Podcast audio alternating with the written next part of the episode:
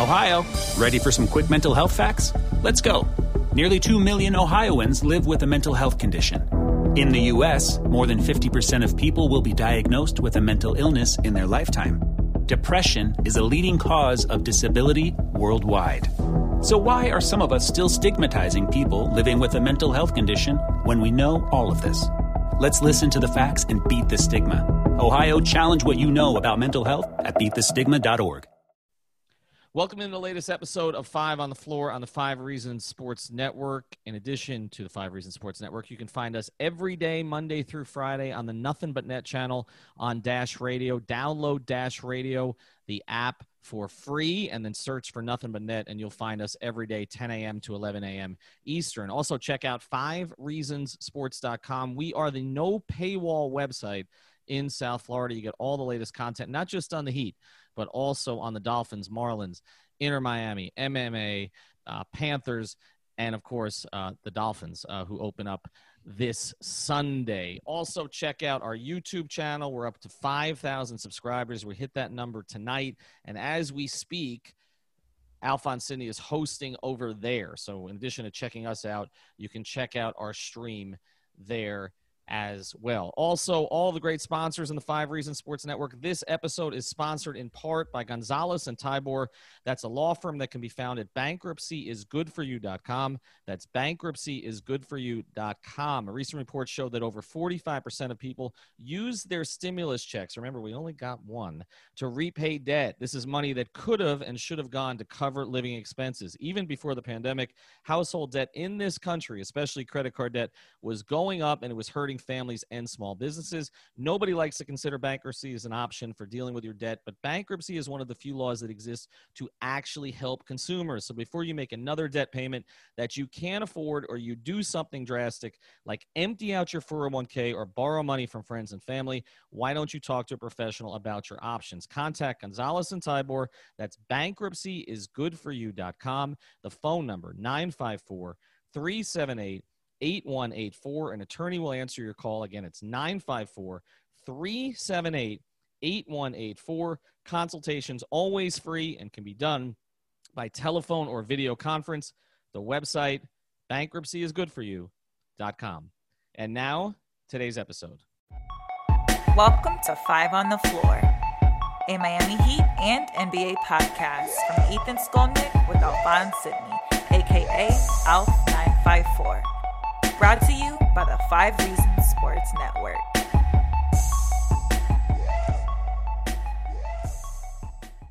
All right, Ethan Skolnick back. Here is today's floor plan. I've got Greg Sylvander. I've got Brady Hawk, who just posted the latest latest takeaways on the websites. I'm going to check those out as we're doing the episode. As I mentioned, Alphonse Sidney is over on the other side, on the YouTube side tonight. Alex Toledo is probably going to be bouncing back and forth. He's going to be on the Zoom calls. Here's the story the Miami Heat, who were picked by most to finish somewhere between sixth and eighth in the Eastern Conference, finished with the fifth seed. Of course, the season has been going on now for more than 11 months. I remember training camp up in West Palm Beach when Alex Toledo and I were up there. This thing is still going the Miami Heat are advancing to their first Eastern Conference final since 2014 when their starting lineup included Dwyane Wade, LeBron James, and Chris Bosh. And they're doing it, Greg, largely, at least after what happened tonight, because they might have won this series going forward. We don't know what would have happened with Giannis potentially coming back because he wanted to try to play tonight initially. They're doing it mostly because a 20 year old rookie took over the game, in my view, on both ends during stretches.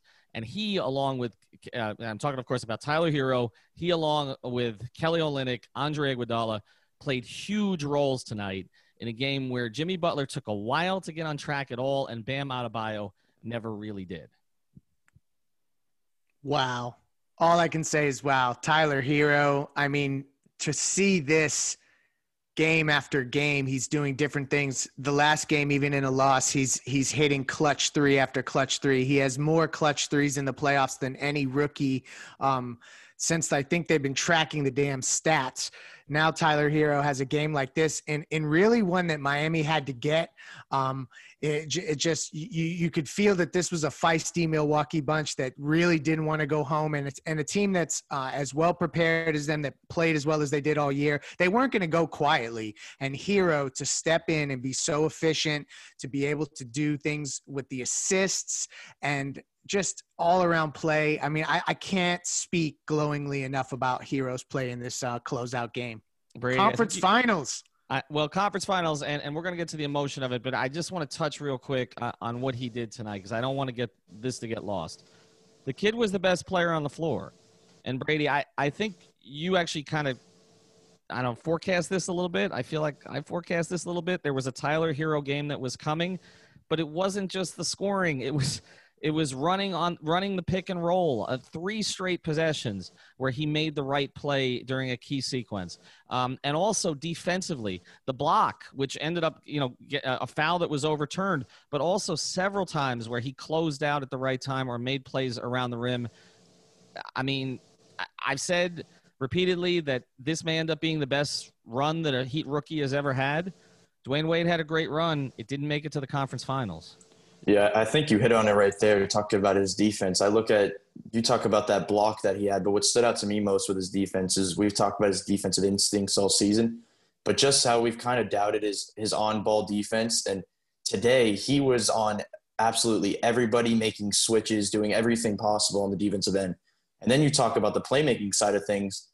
He was started the season as a shooting guard, mostly looked as a cast and shoot guy, and you look at him now running the pick and roll, as you said. But most the thing that stood out to me with his playmaking is running the fast breaks at such a methodical speed that he runs at his own speed and he doesn't force anything. He made that amazing pass, no look pass to Andre Iguodala for an uh, open dunk.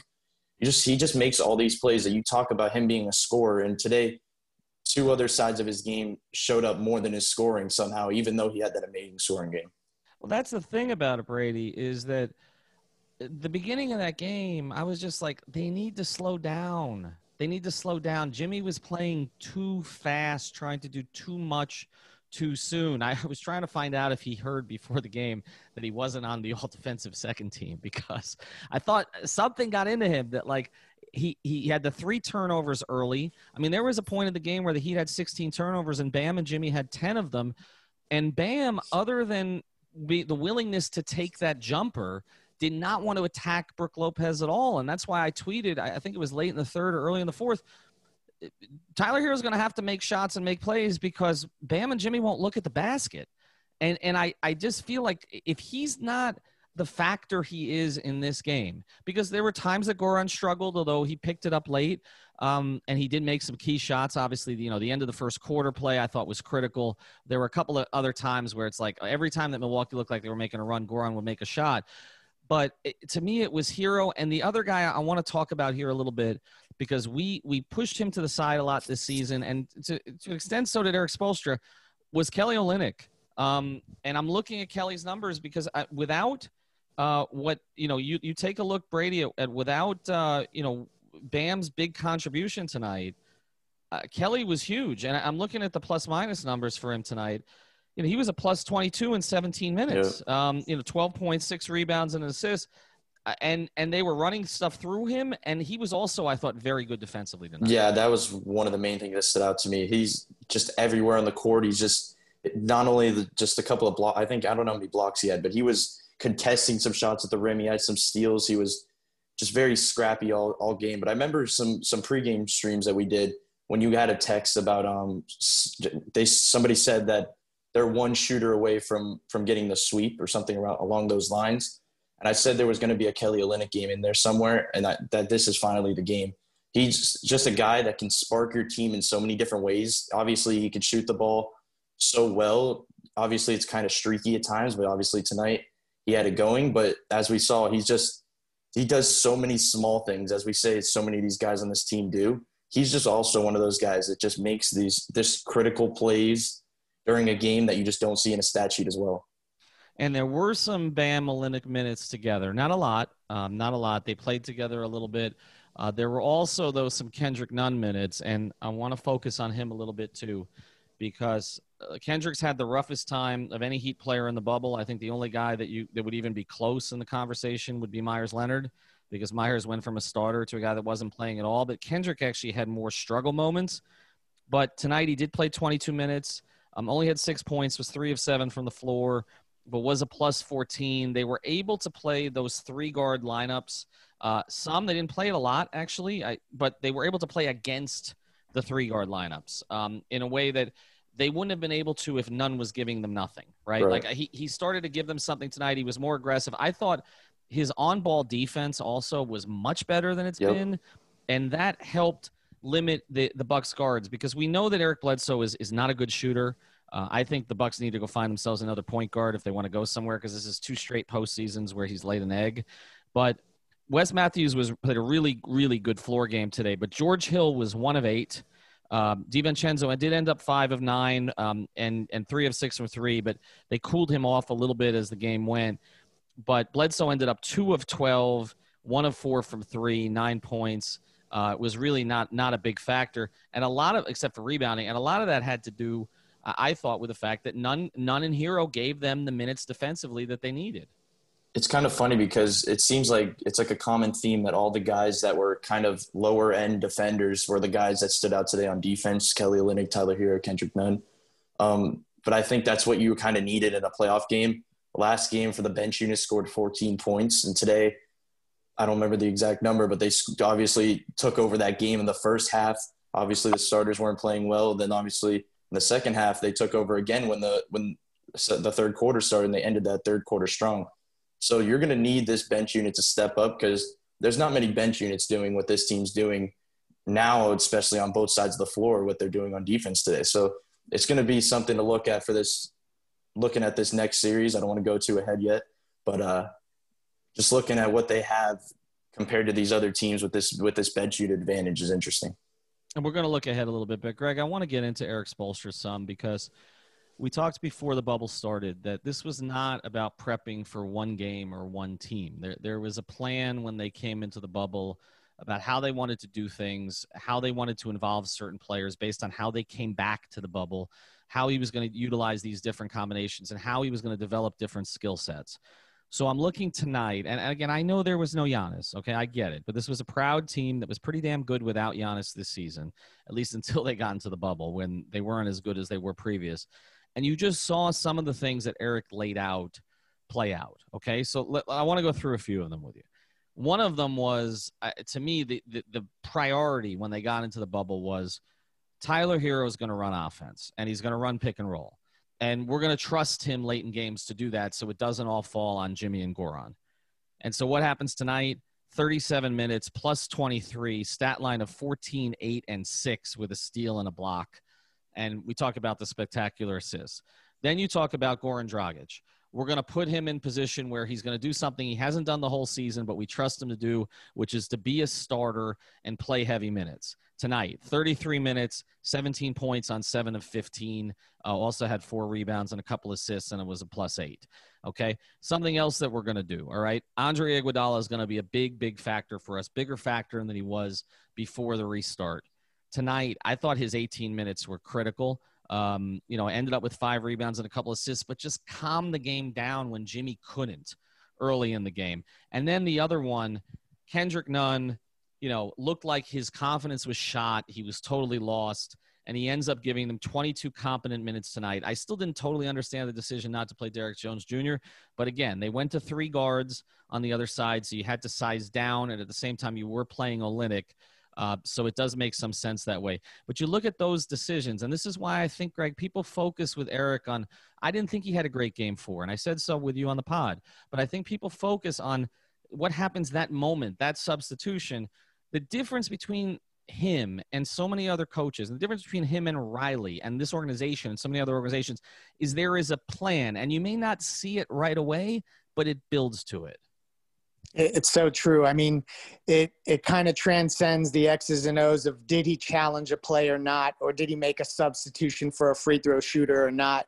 Ultimately, when you talk about trusting Tyler Herro, he was doing that from the moment they got back into the bubble. It was like you really saw Herro had an off season to I mean, it was essentially like he was coming into his second year. They were trusting him more. They were just relying on him more to um, figure it out on the fly. And with Goran, it was a completely different circumstance. It wasn't much about that he had an off season as much as they knew that you could rely on him in a heavier way for a shorter stint because although yeah the bubble is a taxing few months isolated. It isn't the grind of a travel season. So they really could could kind of put him in a different position and he could flourish that way. Kendrick Nunn, uh, this could be the type of springboard game where I'm not saying we're going to get the Kendrick Nunn that we saw all throughout the season, but just his ability to be a viable, competent option off the bench, have the ability to score um, at least in some level of efficient ways and then not turn the ball over. Those are, that's the recipe for Kendrick Nunn to be a, a, a, player that they can go to. The three guards forced him to head in that direction. I would imagine Boston may force them to at least experiment with Kendrick Nunn out there as well. So I mean, it really shows that Spoelstra came in with specific finite details he wanted to get to, and he stuck to them. Jae Crowder's another one. He's riding and dying with Jae, Um, and it all kind of has been wrapped up in, and it's working. Yeah, and and you you look at tonight, you know, Jae actually from a plus minus standpoint was, you know, had to struggle the most of anybody on the floor, but you could still see the moments where he was so important to them. And, and I, I just think what they've been able to do and establish here through two rounds and, and through the bubble games, even though they went three and five, is is a trust level in so many different guys that it's going to make them a really tough out. Now we're going to talk about Boston and Toronto going forward. We'll do a little bit of late, a little bit of it later on the episode. But I, I, think what you saw in this series was Milwaukee would have an answer for one thing, but not for everything. And I never really felt guys like that game was going to get out of control today. Uh, because uh, you know again there was another rush of heat players that was coming in that could change the tide on it a little bit i, I want to go back to Herro for a second because that's going to be in my view that really is the story tonight and we talked about Dwyane having moments as a rookie, and he was a starter. So there was more responsibility on him at that time. But Dwyane also didn't close every game uh, as a rookie. If you remember, one of the, the famous things, and we should have uh, given Stan a harder time about this on the pod, was he didn't he wasn't in there at the end of game six against Indiana in the second round. He was pulled for Rafer Alston because they needed a yeah, three, right? I remember. Yeah, very well. and then now he was he was on the floor for other games, of course, and he made the big shot in game one. He made a big shot in game five. Um, he was instrumental in, in game seven when they when they closed that thing out. So he did make a lot of those big shots. But you start to look at the numbers now through two rounds, um, and Tyler's are right there. And you start to look at the trust level and it's right there. And then you look at the ages, and Dwyane was two years older. um, and that's and the I, kicker. That's the kicker. That's right the there. kicker. Is he? Is he at this point?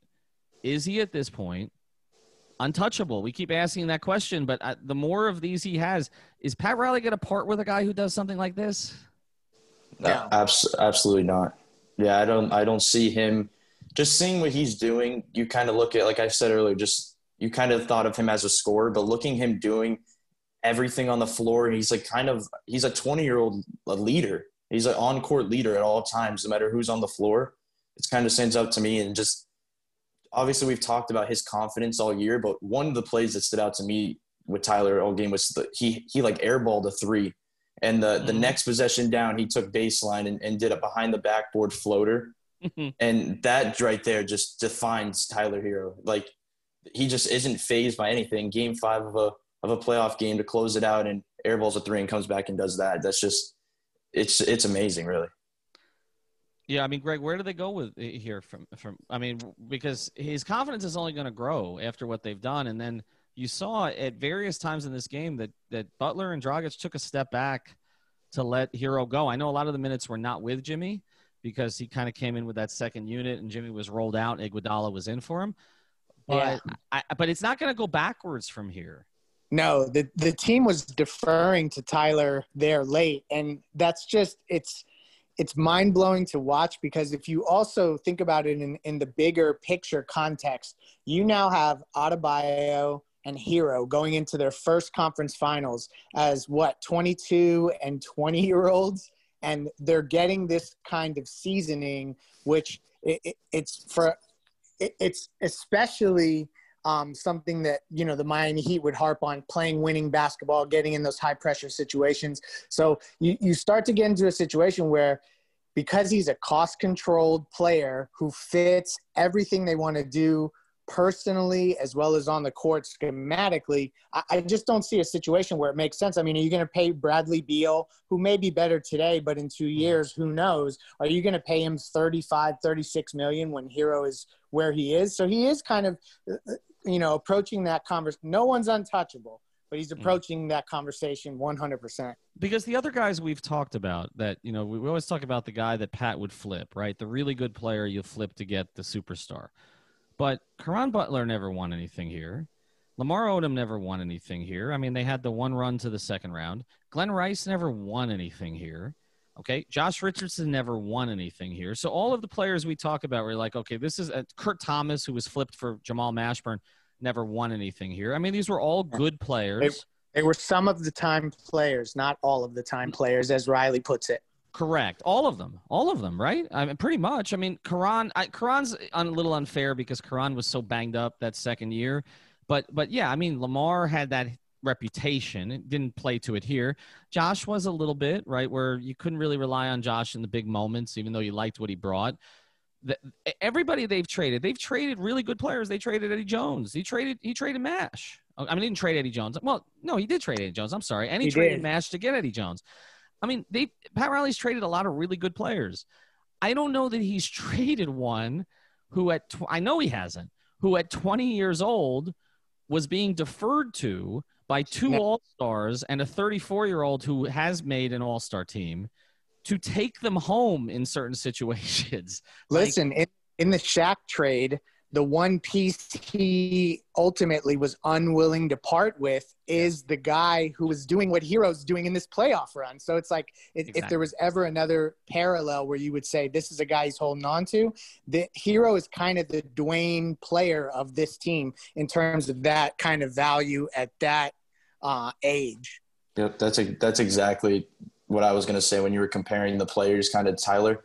Now we're at the point, not saying that Tyler is Dwyane at all, but you're getting to the point now that these numbers that he's putting up in a playoff series is pretty similar that you have to kind of look at him the same way.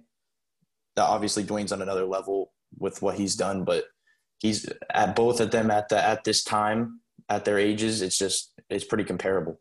And, and the fact again that Dwyane Wade and not just because it was our tweet over at Five Reasons Sports, but that Dwyane Wade would respond to a stat comparison between himself and Tyler as rookies, which I was a little afraid of making because I didn't know how Dwyane would take it. And his response to it was to quote tweet it with emojis of a baby and a goat. Tells you what he thinks of the kid. Like they've already, he already has the stamp of approval. He has the Jimmy stamp of approval. He has the Riley stamp of approval. He has the Calipari stamp of approval, which meant something to Riley. And he has the most important one, which is the Dwyane Wade one. And. I, I, Ethan, I, Ethan, you said it from day one that the players knew that Herro was going to be great. It wasn't a it was a thing where they recognized that there was a short window of time where they were going to get to do the rookie hazing thing on him because eventually he's going to be great and you hit the nail on the head because that's what we're seeing. Yeah. I, I don't think there's any question that they've decided that he's he may end up being their leading scorer next season. I, I think there's a real possibility of that. Obviously, Jimmy gets a lot of those points late with the free throws, but I could see Jimmy continuing to take a step back, you know, offensively and allowing him to grow. And I do think he's going to be a starting guard. The one guy we haven't talked about much, and, and I, it's going to be interesting as we go forward, is Duncan Robinson because essentially they were, you know, they took Duncan Robinson out of pretty much four out of the five games in this series, and it didn't end up mattering. Now, does it matter if Giannis plays? Maybe, but they were able to find other solutions, and you know they were forcing the ball. The Heat were forcing the ball, and Duncan was forcing things to try to get shots off, and it wasn't working. And finally, when he got that fourth foul, it was like okay enough you know and you could tell it was going to be Nunn and Herro from there but that's the thing this this heat team is multiple they don't just have one option you know, or two options. They've got a lot of different options.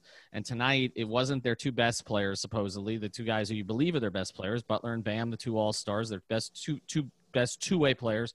It was other guys who had to make things happen. All right, I want to tell you about a great sponsor, the Five Reasons Sports Network. Like I always tell you, all of our sponsors are local. Did you know that Florida is a no fault state? That means if you're in an accident, no matter who's at fault, your insurance company is responsible for paying your medical care. In Florida, you only got 14 days after an accident to see a doctor to report an injury. After that time, you're responsible for your own medical bills. So make sure you get checked out by a licensed health professional if you suspect you got hurt, even if you think your injuries are minor. Get more health tips like this and more by following our friend Dr. Jonathan Chung on Twitter. You can also follow him at Keystone Neuro. That's K E Y S T O N E N E U R O on Twitter, or the website is chiropractickeystone.com. He'll do Zoom calls with you if you can't get up there to Wellington. 15 minute free consultation by Zoom if you mention five reasons. So make sure if you're having back trouble of any kind, particularly from an accident, make sure that you get checked out. Again, it's Dr. Jonathan Chung, Keystone Neuro on Twitter or chiropractickeystone.com. All right, let's uh, let's put this thing in perspective now, a little bit, and then we'll look ahead. So, eleven months ago, they had training camp in in West Palm. Uh, it's almost twelve months. It was the first week of October uh, that we were up there, and uh, this thing is still going, and this team has evolved but I remember going back to it in that training camp, you know, kind of the confidence level that a lot of the players on the team had. I remember the obviously the 330 workouts with Jimmy Butler. And I remember that really the only controversies there was James. This is how long this season has gone on for, guys. James Johnson coming to camp and not getting in the in at the weight that Pat Riley wanted him to be at. I remember walking by Pat up there at on the campus. I can't remember uh, Keiser University. That's right. Uh, Keiser University, walking by Pat, and he was clearly having a conversation with somebody about how James Johnson needed to get his weight down. I've always suspected that was probably his agent, Mark Bartelstein. Saw me walk by and stopped talking for a second. they kept talking, uh, and then Dion, Dion Waiters. I, I I, I remember this distinctly was myself, Anthony Chiang, and Alex Toledo, who was up there doing his first coverage for us you know, asking Erik Spoelstra about what Dion's role was going to be, and then us going to Dion, and Dion clearly not believing his role should be what Eric thought it should be. That's how damn long this season has been. It's like a year in two weeks. And it feels like in the Eastern Conference Finals. It's crazy. Doesn't it feel like life has just absolutely been taking that long? Like it feels like this whole situation from 2019 to 2020 has taken forever, but it really is night and day. And um, like just to put this in further perspective, just for fun, because you know I can't, I, I just can't help myself. The the Heat now have made the conference finals seven times in the last 15 years. The 76ers have made the conference finals nine times since 1949. The Knicks twice since 1973. the 76ers five times since 1949. I gave you that one. And the Cavs five times since 1970. I'm, I'm, I'm, I'm run. They're all the stats together. Um, it, it's just, it's incredible to see. Of all the builds, the, the, the big three will always be the best haul that Riley mm-hmm. has ever made. And there's been some absolute magnificent moves he's made throughout the years and some um, cap gymnastics that Andy has done that have been just unbelievable to see transpire. But this particular build is gratifying in a way that I think is, is different, but also – as much a credit to the organization as any build that they've ever done. And I just, it's huge from a, from a big picture perspective to have these guys. Ohio, ready for some quick mental health facts? Let's go. Nearly 2 million Ohioans live with a mental health condition. In the U.S., more than 50% of people will be diagnosed with a mental illness in their lifetime. Depression is a leading cause of disability worldwide. So, why are some of us still stigmatizing people living with a mental health condition when we know all of this? Let's listen to the facts and beat the stigma. Ohio, challenge what you know about mental health at beatthestigma.org. In the conference finals, a year ahead of schedule. I think it's the best build they've ever done. Honestly, I, I now where it ends up, I don't know. I mean, it has to end up in titles eventually for us to give it that characterization. But uh, if you do, if you do the comparison, okay, Pat comes down here off the Knicks run, and you know he comes down to an organization that needed direction right and had really no purpose and no relevance.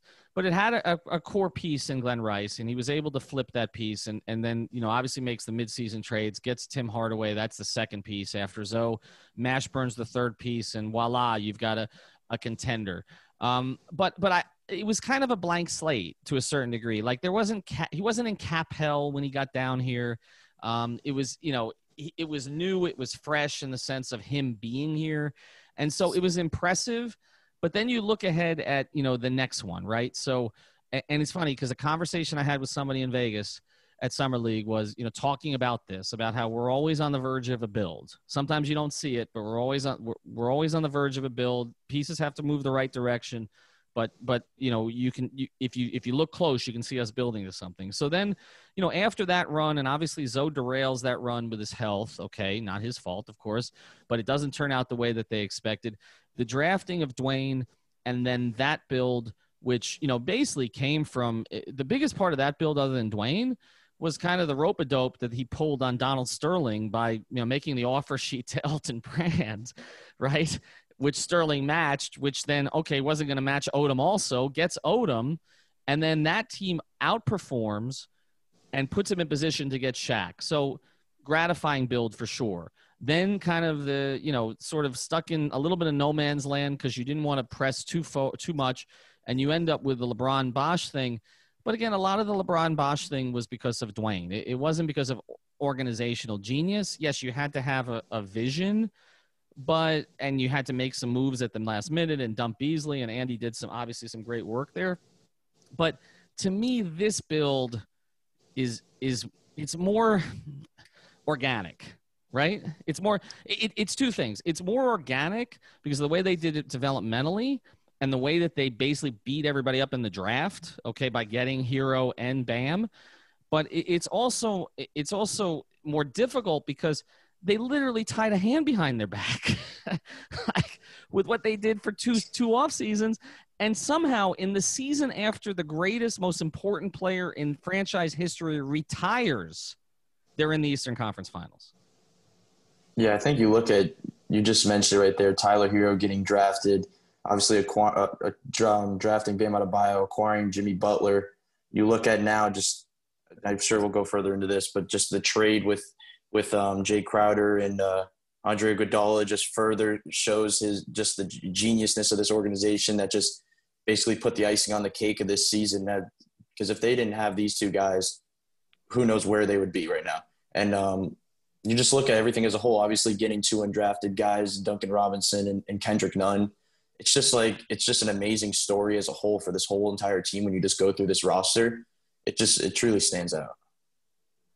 It, it's almost like it, it's almost like some of the builds were for Pat, and then they were building for Dwyane. This feels like the build for Spoelstra, and mm. it just embodies everything that kind of I think he ultimately wanted to get to, and had some years where there were just some roster construction issues and other things that didn't allow him to get there. And I think it's just really this team embodies everything Spoelstra wanted to get to. So it, it really is his build.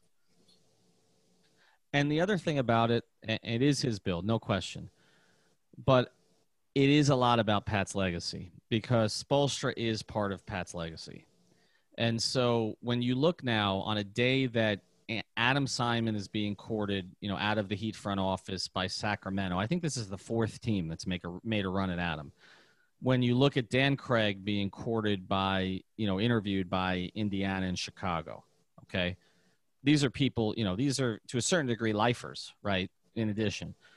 So a lot, a lot of this is Pat. To me, in some ways, I wish we could get him on five on the floor. If you're listening, because I do know others in the front office listen, uh, we'd love to have you uh, and have a conversation about this. Because uh, to me, this has to be as gratifying to him as any of the others because it's doing it not only with players that the organization has developed, but with coaches that he has played a role in developing with front office people who have been given bigger roles over the past few years that he played a role in developing and then empowering, which, as we know, for an executive of that status with that kind of legacy is difficult to do sometimes to empower others under you. And he's also doing it after a lot of people, and I'm not saying I wrote him off. I didn't write him off, but I was critical. Okay, and you know, as you know, Greg, uh, for two years, a lot of people said Riley's washed, Riley's lost it. Riley, you know, Wade gave him LeBron. They screwed up the Wade situation. They didn't cater to LeBron when they should have. I don't think many blamed him for Bosh, but a lot of the other situations, okay? Danny Granger, Josh McRoberts, okay? I mean, let's go through it a little bit, or let's not, okay? All of those situations, and to come out of it on the other side with a young team, a young team, okay, or young core players, cost control players. When one of the knocks against Riley was doesn't like young players, uh, they always fought this this perception, but doesn't like young players, uh, doesn't want to develop those players, doesn't want to wait on those players. To do it with those guys in combination, okay, with a guy that they traded two first round picks for that was looked at as an eh-eh trade in Goran Dragic, okay, because it didn't lead to anything, partly because of what happened with Bosh. To, to get a guy in Jimmy Butler who wanted to play for the Heat after it was like, well, the Heat's not attractive anymore, after what happened with Dwyane, after what happened with the big three, it has to be. It has to be his most gratifying build. It has yes. to be. Make no mistake, when I say this is a Spo build, I'm saying it was built for Spo, not by Spo. This is absolutely a Pat Riley. His imprint is on all of this. When you listen to Jimmy talk, that was the driving factor. And you know what? This is the ironic part of it all.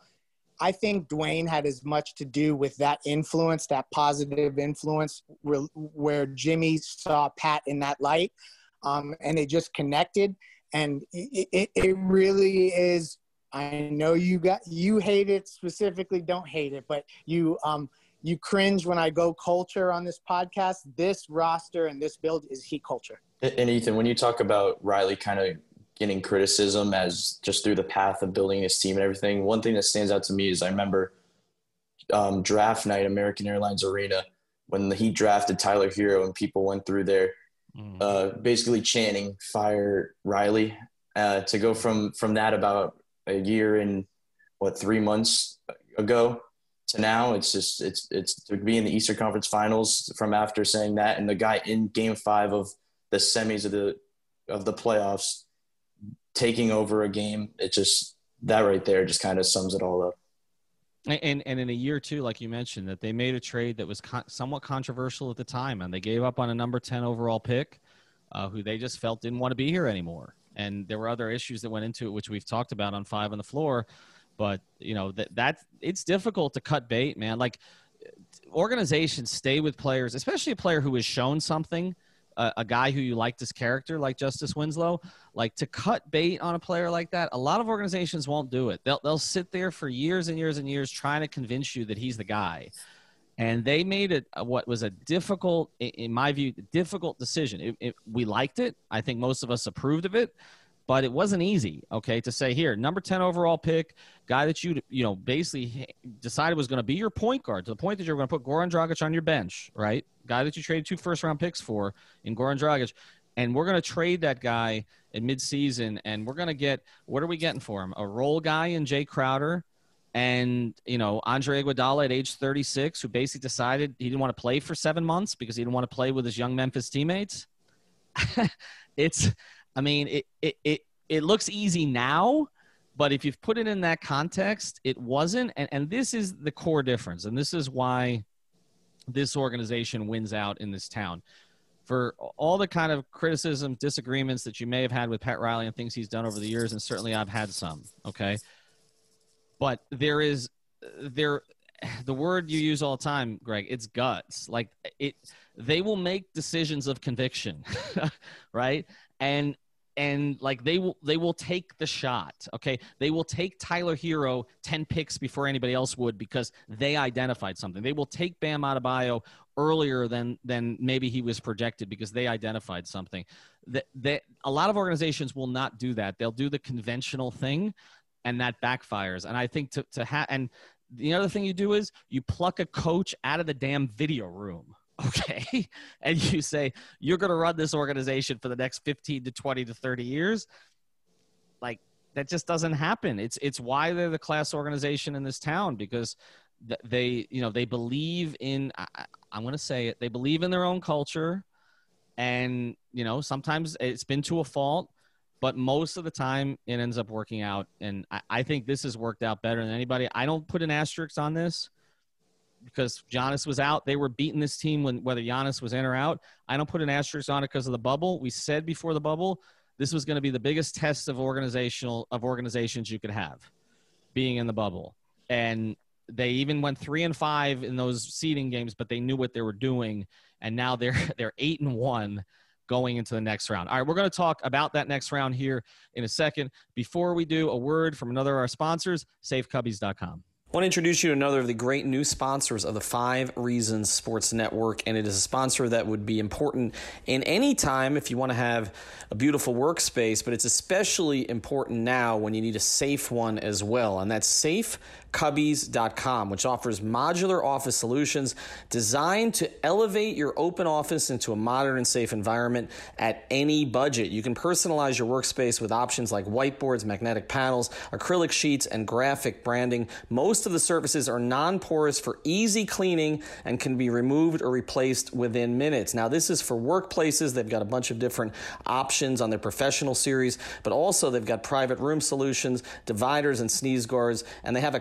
classroom series as well. So if you're involved with a school, this is definitely something your school should check out. Of course, if we have school in the fall. And that's the point here. We are entering a new normal period with COVID 19. SafeCubbies.com, which is locally owned, is the place that you want to go. The phone number is 754 216 1071. Again, that's 754 216 1071 or safecubbies.com.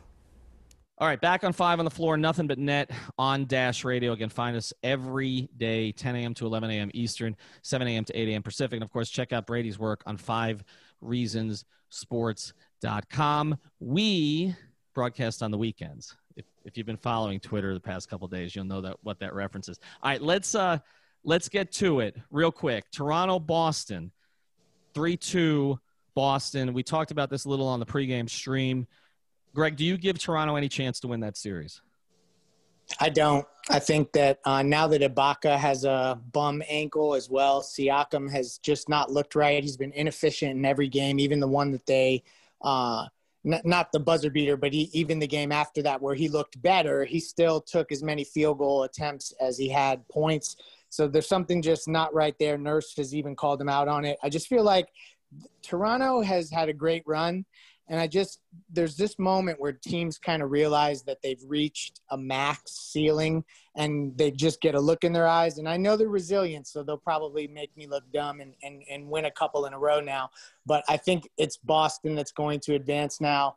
Um, and it, the, the challenges that that presents Miami, and I know we'll get into that in, into a second. It, it's going to be an interesting matchup. I think that there's some really, really interesting cross matches that'll take place. But ultimately, this is the the Celtics are moving on. Yeah, I, I, yeah, I totally agree. I think that Boston's just clearly the better team. You look at the the game yesterday; it just shows their ability. That was their their absolute just strength. If they just get hot from deep, if they get their shooting going, it's going to be a lot of trouble for Miami in a matchup. I think it's kind of similar to the matchup that we saw today, just obviously at a much higher extent. You know, it's a team that's just going to it's going to spread the floor a lot, and you're going to have to. It's another reason why I'm kind of surprised that we didn't see Derrick Jones Jr. today. Not only to close out this series, but heading into that series, I think he could be very useful. Looking at the amount of just wings and different guys that they have able to score the ball that you you could use a Derrick Jones Jr. to kind kind of try and stop one of those one of those um, players in those situations. So it's going to be interesting, kind of see how how Miami in that in game one or whatever when we get to there, how the matchups kind of line up and everything. But that's going to be one kind of interesting thing to see if what he kind of how he kind of rolls with his rotation.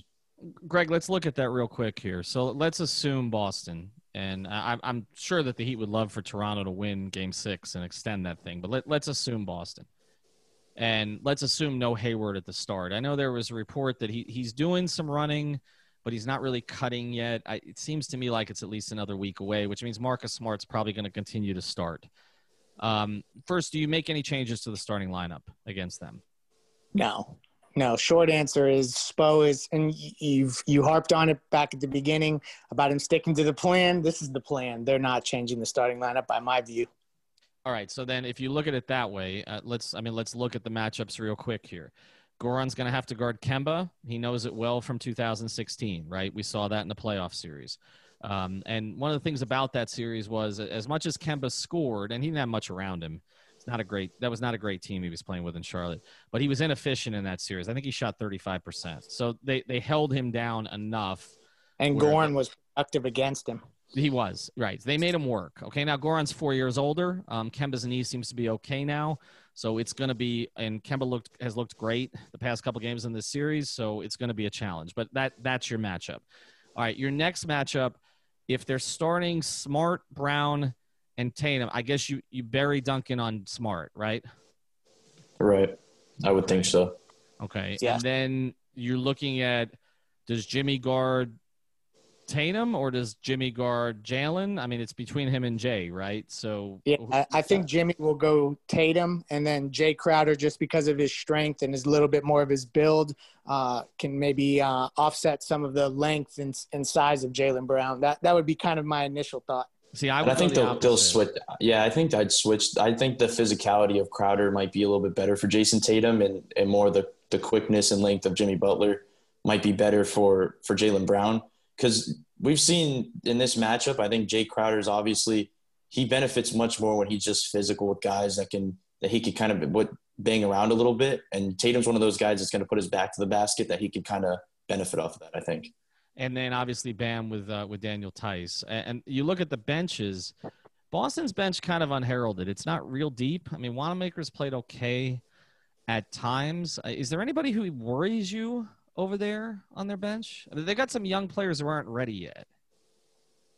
Yeah, yeah I mean, well, I, there's always going to be somebody who annoys us at some point. Probably some Grant Williams type or Wanamaker, I, I can already see Daniel Theis is going to probably evoke heat Twitter emotions, but um, they, they, you're right. They do have kind of a quietly good mix of guys off the bench, but Miami has the advantage there, and I think that that's something Spoelstra is going to lean on heavy in the series as well, is really looking to the bench to create some separation. All right. And uh, one guy, one guy that one guy that's played really well for them, I just want to mention is Robert Williams. That he could mm-hmm. be a kind of a, a factor in that series. Obviously, Kelly Olynyk played pretty good again again today against some guys, but Robert Williams has been a been a force for Boston off the bench this series. Yeah, he gives them activity, and and they're going to have to counter that a little bit. And I also think that's where we could see Derrick Jones Jr. All right, we've got Alex Toledo. He's been on the Zoom calls. So this is a perfect way to close this episode. I just saw you tweeting some of Giannis's stuff, and also Jimmy and Spoelstra. Uh, give us kind of the synopsis of what they all said. I mean, Giannis is really sad. Uh, I'm not. I don't want to speculate too much, but his eyes were pretty red. I don't know. He was doing a little bit of crying before he got on there. Uh, you know, I just tried to hop on at the end there because you know, might as well. He was definitely. I felt bad for him. I just I like him as a player. I like the way that he just kind of you know he has the motor of somebody who never stops trying to win all the time. I know, and you know, he was backing up the organization for for prioritizing his health. But I, he kept saying, you know, you know, I want to play. I know I want to play there's nothing I could have done about it. And I, I felt I kind of felt bad for him there, but uh, like Leif has said so many other times in the past, there's no other way, there's no better way to pitch Giannis than by doing what they did now. And I, this should not be lost on anybody, by the way. What they're doing, what they did, it, beating a team that was supposed to win 70 in five games in the second round, is just monumental. And I think uh, that's what made Giannis cry. Jimmy is just so poised and confident, and didn't even you know, I think it, this is Jimmy's first time in the conference finals, right? I was trying to figure that out. Is it? I thought they didn't they make the conference finals against Cleveland the the year that David Blatt no. didn't didn't didn't. That was the, second round. Out? Yes, that was, that was, this is that was second round. Yeah. Okay. Okay. So he hasn't made the conference finals because the the four one series against Miami was that was the year before he was drafted, right? Because he was drafted the Norris yep. Cole year. Yep. Okay. So this is the first time in the conference so finals, and okay, he wasn't so even like. I mean, he, he was so like, let's go. We still got more work to do. It, it's it's straight business for Jimmy. That's what it is. It's what it always is. But my God, it's like this is a this is a serious accolade for him, and he's you know he's acting like he's been there before. And then I, I saw you tweet something out from Spoelstra, who tried to put this in some perspective. I think Erik will move on from it pretty quickly, but it seemed like uh, he acknowledged the moment also. Yeah, yeah, yeah. No, Spo, I think is is I think they're all kind of on the same page when it comes to that attitude, where they're kind of. I think Spo kind of shows his emotion more when he's talking uh, to the media, even if he tries to hide it more more than Jimmy. I think Jimmy is just excellent at always hiding it, but Spo he was giddy, man. Like he he was he was talking about he was talking highly on on everybody on the team. He he was saying you know respect to the Bucks and that team and all of that, doing all of the coach talk. But it there was no there was no hiding the giddiness. He even he even got like into a tangent talking about the 2016 Heat and how he gets sad thinking about that team and how because they had a real shot to contend for a title before they you know Bosh went down and then again when they lost the Raptors in seven. And you know, when he starts going on little tangents like that, you can kind of just tell that he, you know, he's he's good to talk. He, he feels good. He's in a good mood. Uh, yeah, man, I think they're on the same page right now. It's straight business though. They're going. They're. they're he didn't even want to say, you know, who they think they're gonna play. He's kind of just letting everything play out, and they're all just being real mature about it.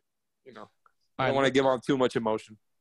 All right, so let, let's let you close it with this because we, we've uh, we've kind of talked this thing out, but we also got into a little bit of Boston, Toronto before you you got in here. Uh, first thing, you give because uh, none of the three of us seem to give Toronto much of a chance to win that series. You giving them any chance? Yeah, I'll give them some chance, right? Like uh, maybe like a thirty percent chance, twenty percent chance. Uh, it's gonna be tough to come back from down three two versus a team that's kind of consistently stopped their offense in every game.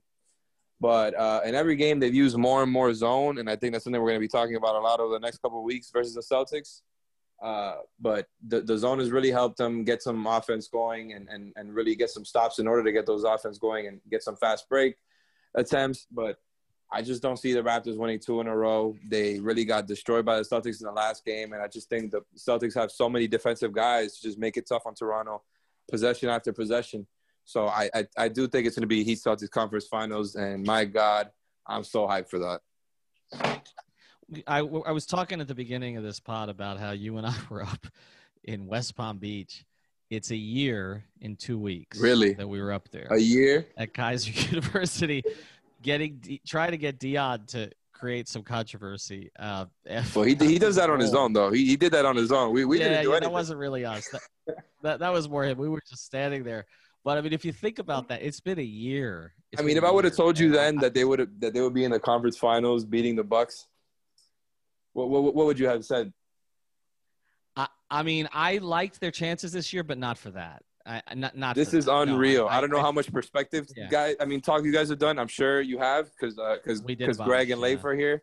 But I'm I'm just processing this right now, and it's crazy. They actually pulled it off, man they really beat this team in five in the second round. Uh, it's still like hitting me. It's unbelievable.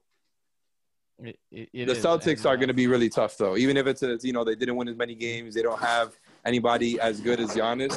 Uh, it's going to be a really tough matchup.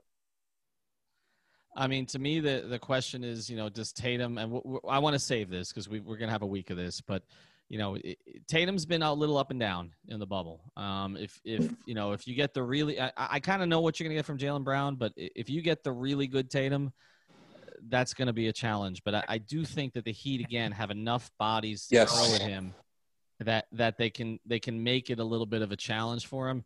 Um, but you know, the other thing about that series that's going to be fascinating is seeing you know Brad Stevens and Erik Spoelstra go at it. Um, you know, you go back to those Boston series, that was Doc and Erik, but Brad's of a different generation, and they've been compared to each other in a lot of different ways. I think Erik's gonna.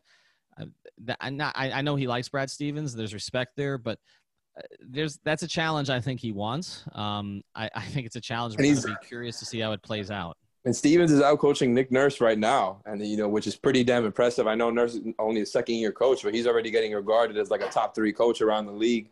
Uh, I, I, we love to talk crap about Brad Stevens. You know we will, but uh, got to give him credit there. I, I do feel better about the Celtics series than I would have a few months ago. Now that we we saw that one game without Jimmy in the uh, you know in the bubble where they just defended them better. I, I think now that they're a switch heavy team and they've had so many reps playing this style of defense and a lot of success compared to how they did before the season, I, I think it's a it's going to be a better matchup than than I would have thought before. I feel really good about Crowder and Iguodala going in. Really, really, really good. A lot better than I did about them. Even when the series, I mean, when the season shut down, Mm-hmm. And uh, I feel better knowing that Hayward won't be there. It gives them one less shooter, one less two way guy, one less weapon who can kind of uh, beat you. Because honestly, the problem in the series is going to be uh, how they kind of figure out the matchups. And I think it would have been really hard if Hayward was in there as well because it's one more guy who you can't really hide somebody on. But now that there's so many non-shooters playing over the Celtics, I think it's going to be a really good matchup, and I wouldn't be surprised if the series goes seven. And I think either one of these teams could win in seven. Well, we, I would like. I would like. We, we talked about it. You know, you'd have Duncan Robinson on Marcus Smart instead of Gordon Hayward. I mean, that's well. There's going to be a lot of matchup hunting, is the thing. Like, we're, uh, ideally, you want Duncan guarding Marcus Smart, but like we saw, there's going to be so much of Kemba Walker and Tatum kind of calling for screens, trying to get whatever matchup they prefer, whether it's Herro or Duncan or Goran. I, I imagine it's going to be more Herro and Goran than anybody. And, and when you, we're going to see the same from from from the Heat with Kemba, and they should. They absolutely need to be attacking Kemba as much as they can, especially in the fourth quarter, and just make him unplayable. I think that's honestly one of the best ways that they can create offense uh, in the fourth quarter when it gets tough with all those good defenders they have, is by getting to the free throw line and by, by just uh, attacking Kemba on the screens because that's their one obvious weakness. Because my God, the dude is five nine. I stood in front of him. We were both coming out of Chicago, uh, the All Star uh, weekend, and he was standing right in front of me. And I swear, Kemba Walker might be shorter than me, and I'm I'm like five ten at best. You know. All right, I'm not letting you do any more analysis. We got a week of this, so you and Brady stop. Let, stop. I'm excited, man. I don't know if stop, you can tell. Stop, stop, stop, stop. No more analysis. We got a week. We got to get people through all this stuff. So let's see how things play out tomorrow. I'm thinking we may do a stream for Toronto Boston. I don't know. I, I'm if if Alf gets drunk. Oh, I like that idea. That's, that's on, I like on, that. On that Biscayne Bay Brew, we might. Uh, thanks to all our sponsors.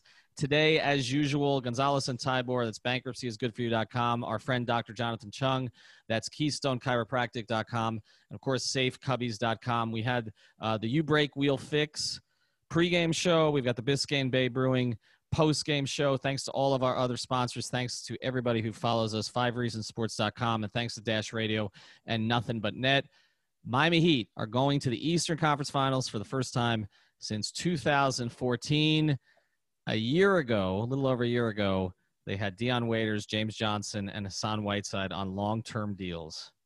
Now they're in the Eastern Conference Finals, being led tonight, being led tonight by a 20-year-old rookie. Have a good night. Culture. Thank you for listening to the Five on the Floor on the Five Reasons Sports Network.